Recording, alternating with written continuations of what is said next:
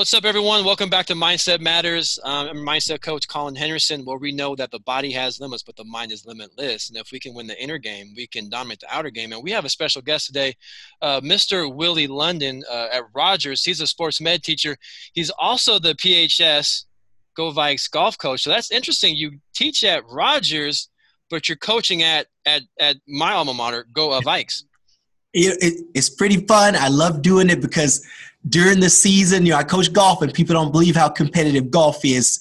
I love talking trash to my my sports med kids who play on the golf team here at Rogers. And so when we have the matches, oh, we get some trash talk. So it's good fun uh, during the golf season here. Well, give us some insights, uh, Coach Willie, on how you've been managing your athletes. Because I think about debate, band, music, choir, um, those types of kids that are not, you know, involved in the things that they normally can do after school. So what, what are you doing now with, with all that? So with, with, with my, you know, uh, my athletes, the golf team, golf is one of those sports. It's not like we're basketball or football where you need a team.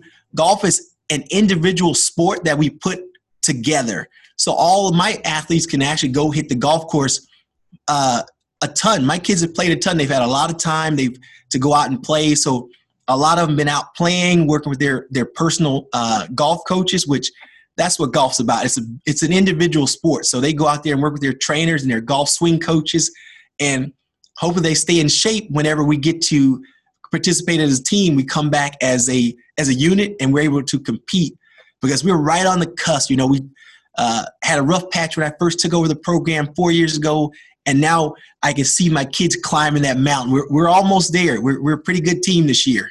Now, Willie, once you say golf is as much a mental game as any sport there is. So uh, maybe give us some insights. You know, what do you teach uh, on mindset? Because I think sports is a great teacher of life, and there's a lot of failure in golf. Like your your ethics are tested in golf.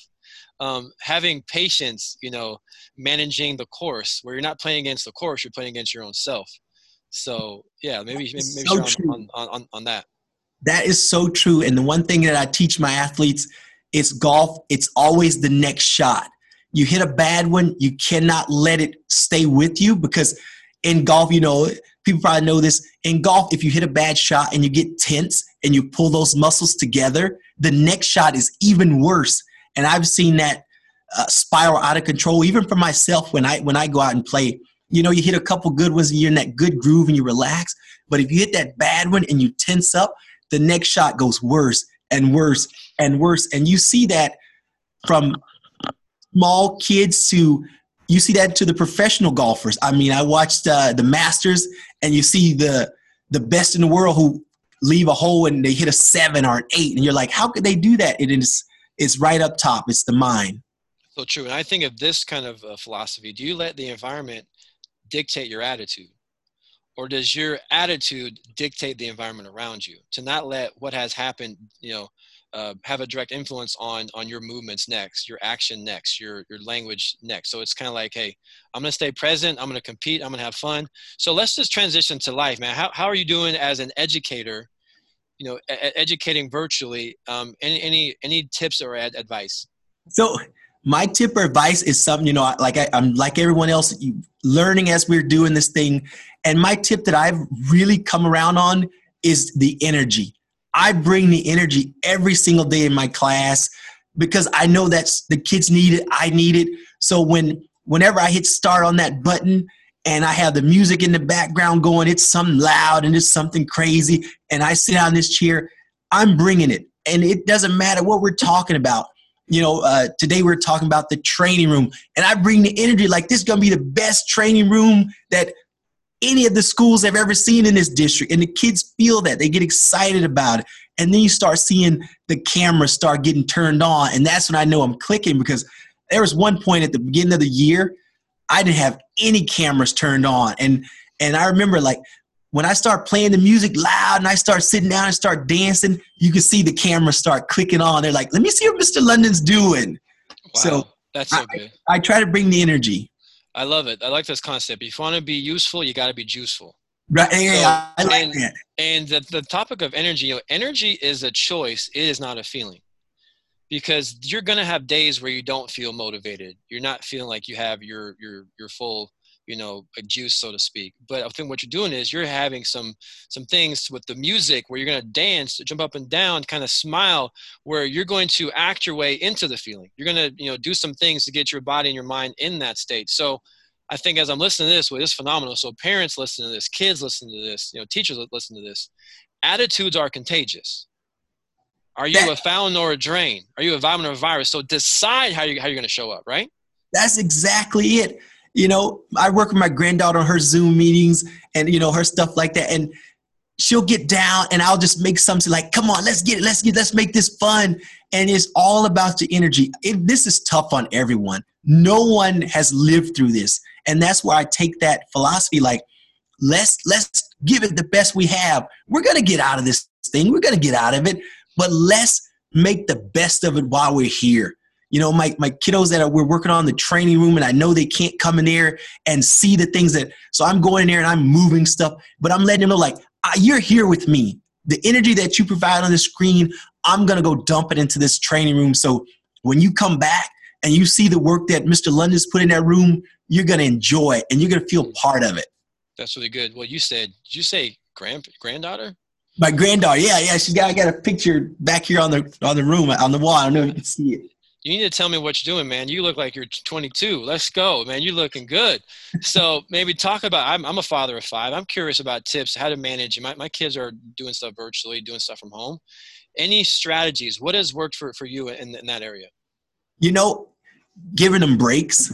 That, that's all I can think. You know, we, we go at it hard, but then we're going to play hard after it's over. That's the only thing. Because I like to work with my granddaughter. I'm the, the teacher of the family, so I like to take that that challenge on. Like, let me help let me help my grandbaby with the with the work today. And so we get on that her get on her little tablet and we're doing her homework assignments and and I'm making it fun and exciting. And then she doesn't even realize that she was doing homework. It was like, oh, we just played a game. You didn't realize we did homework.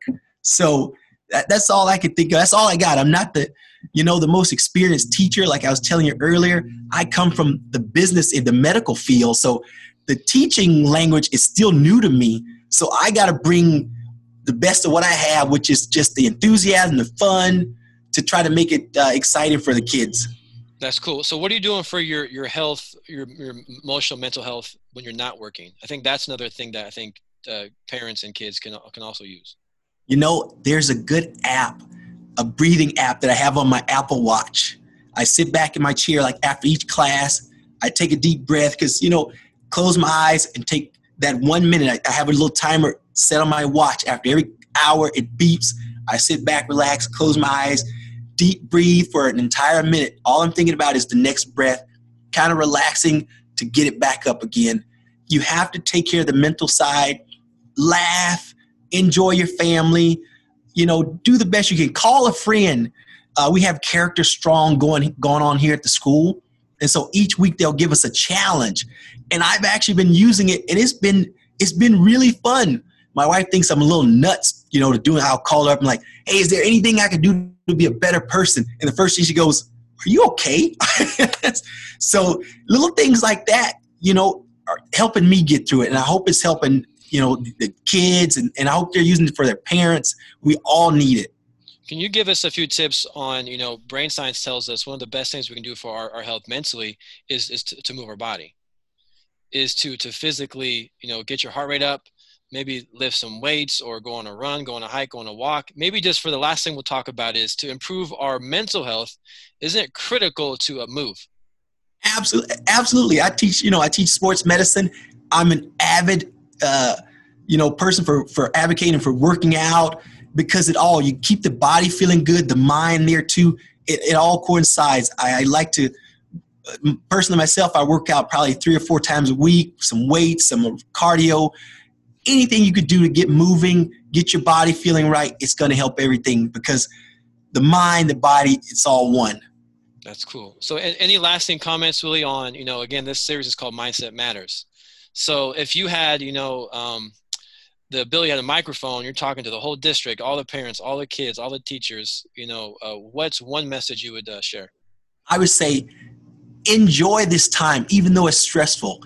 Learn to laugh and take it all in stride. I mean, I couldn't tell you the number of times where I clicked the, the, computer on and the mic doesn't work and the video doesn't work and my lesson crashes or I, ta- I taught in, so I teach sports medicine and anatomy.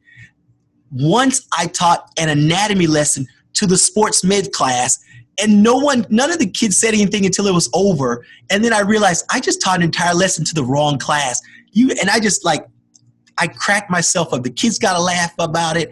It was good fun. You can't take yourself serious right now. So enjoy laughter. Take care of your body. If you need help, ask for help. That's the biggest thing. I'm a big opponent for mental health. So if you need help, ask for it. There's people out here, the teachers, there's counselors, everyone is here to help you. That's so good. And I just have one one last thought. Uh, can we advocate for a sleep too, really quick?